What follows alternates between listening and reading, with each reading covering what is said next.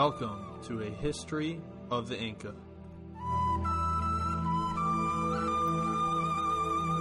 Episode 28, Provincial Life.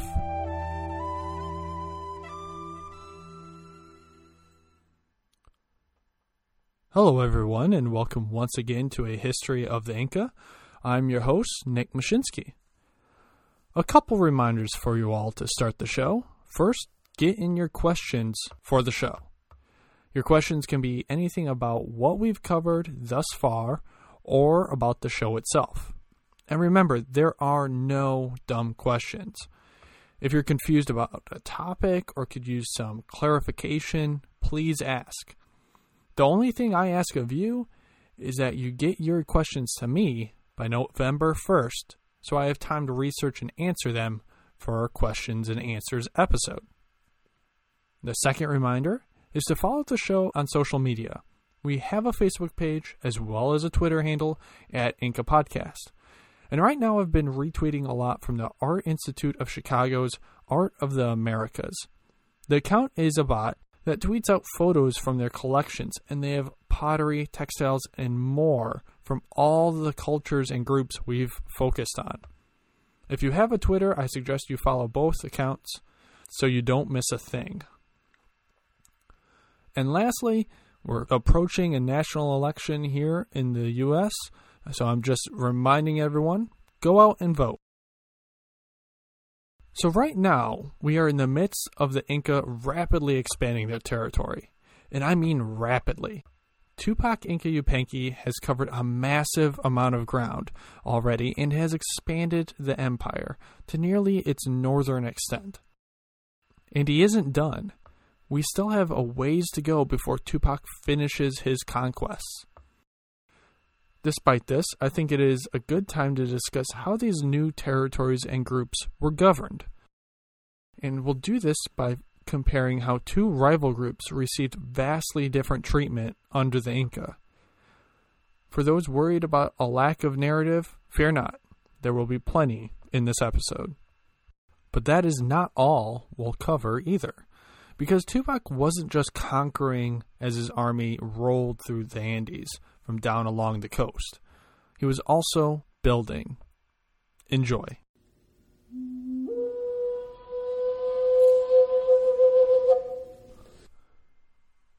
Even though we can say for certain that Pachacuti was the Sapa Inca right now, how much power was actually shared between him and his heir is debated. There is this theory that Pachacuti and Tupac actually co-ruled at this point. And perhaps there is some truth to this.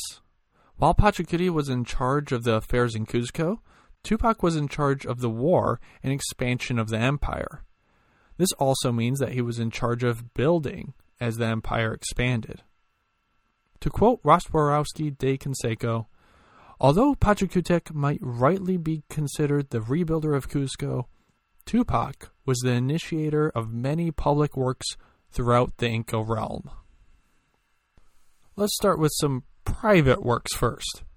Tupac built Calispuquio Huasi, Guayabamba, Urcos, and Inca Huasi, which was built in the image of Cuzco itself.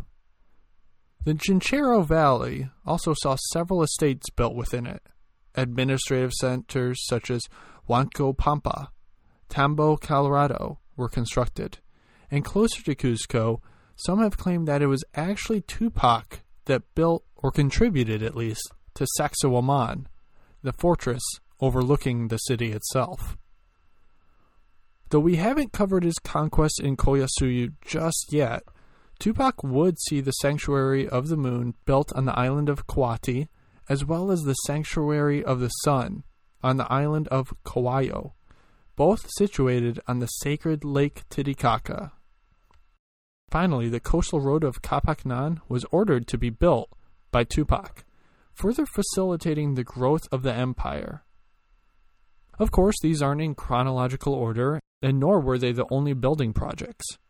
As the Inca armies marched over the Andes, other administrative centers and coricanchas were built to facilitate Inca rule and spread the Inca religion. Let's talk about governing in the provinces. In order to collect taxes on the provinces, which came in the form of mita and goods, individuals were organized similar to the military, namely the decimal system. A group of 10 would answer to an individual, a group of 50 to a higher individual, then 100, 500, 1,000, 5,000, 10,000. Again, these numbers weren't always exact, but everyone had someone to answer to, and the heads of these groups were responsible for collecting that tax or gathering people for mita service. Certain groups were expected to produce certain goods. Highland groups had llamas, contributed wool or meat. Coastal groups might send fish or shells such as the sacred spondylus. Agricultural goods were collected from all over the empire. Many of these goods would find their way into the colcas for storage. But first they'd be tallied up via the Kipu Kamayacs, who were the accountants for the empire, keeping track of all the goods on Kipus, which were then reported back to the Inca. To keep groups in check, the Inca weren't above taking hostages if they needed to. These hostages would come in the form of local huacas, which would then be transported back to Cuzco. Doing this would force members of the group to travel all the way to Cuzco to pay homage to their huaca, coming under the awe of the great city. But not all hostages were huacas. Often siblings or children of the local leaders would be taken to the capital as well. These hostages would get a proper education at Cuzco, learning Quechua, to worship Inti, and of course, to obey the Inca lords. But let's dive deeper into the Inca policy that had possibly the largest social impact on those under Inca rule: resettlement. Now, the policy of resettlement of groups or troublesome individuals was not invented by the Inca, but like many things, they did perfect the system. Now, the groups or individuals that were resettled were called mitmaes or mitmacuna. These mitmae were resettled hundreds or thousands of miles away, but in locations that were ecologically similar to their homeland in many cases. The main reason groups were resettled was because they were problematic or posed a threat to the Inca. However, mitmaes were created for other reasons as well. The Inca may try to congregate specialists in a certain area to better make use of their resources. Groups favored by the Inca may even be moved to an area nearby to take over fields or improve land that was just conquered. We'll see an example of this between two groups later in the episode. Finally, mitmae would also be sent to the borders to stabilize the area at times and defend the empire from raids. Now, when the mitmae settled in a new area, it wasn't like they were on their own. The Inca wanted to make the mitmae productive members of the empire, whether the two were former enemies or not. The Inca wanted that production value from that group, so the mitmae were supported by the state until they were able to support themselves. But the purpose of moving groups goes far beyond wanting to fill the colcas. Troublesome groups were sometimes split up entirely, and this was obviously to disrupt the continuity of the people and to disconnect groups from other allies. The mitmae would be sent to areas that were a bit underpopulated and at times were surrounded by other groups who were not always friendly to them. This move also separated the mitmae from their ancestral lands. Their ancestors were buried at their homelands. They venerated the huacas and the landscape around them. There was a connection there for generations, and with their relocation, that was severed. Now they were forcibly moved far away to a foreign land. Even though the mitmae might be going to prime real estate, it was a big and likely traumatic event for many. We don't know the real extent of how many mitmae were created by the Inca. It is difficult to determine archaeologically. Witness accounts in colonial-era documents, though, have been key in identifying some of the groups that were moved around by the Inca. To quote archaeologist Terence D'Altroy, the Inca policies of using the mitmae when combined with the army and Mita labor requirements altered the social landscape in ways that would have been unimaginable to the indigenous peoples beforehand. Overall, the governing style of the Inca would change given the geographical area as well as the groups involved. For example, coastal groups were never allowed to carry arms once they were under Inca rule. Meanwhile, groups in Koyasuyu were able to carry arms. They were also typically tapped to do masonry work as well. But right now we are going to do something different and actually pick up where we left off in our narrative to give an example of how different groups were treated by the Inca. After defeating the Chimu and installing a puppet ruler, Tupac and his army continued to march south down the coast. They arrived at the city of Pachacamac, a religious center just south of modern-day Lima. The center submitted to the Inca and received quite a bit of autonomy, though this was more because there was a strong cult around the area that the Inca could not simply seem to sway over to worshipping Inti. And I should mention that the huaca for Pachacamac is over 7 feet tall and has somehow survived to this day, though it is no longer at its longtime home. A picture, of course, is up on the website, ahistoryoftheinca.wordpress.com. After bringing Pachacamac into the Inca sphere, Tupac headed east through the snowy mountain passes of Pariacaca, got back onto the road, and marched to Cusco, where he celebrated his latest victories. Now, Pachacamac is not the group I wanted to focus on, not because it's not important. It is. As I said, the site was a powerful religious center, powerful enough that the Inca allowed them to worship their main deity instead of Inti.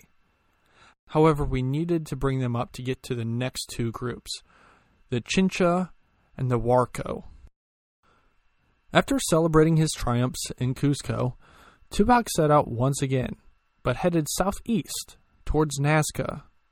Remember, the various Nazca groups fractured at the arrival of the Wari, and it seems like they never really coalesced after Wari power waned in the region.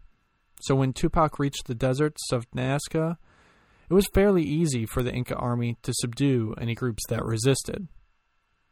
Now, instead of heading south, Tupac headed north along the coast towards Pachacamac to fill in the gap that now existed.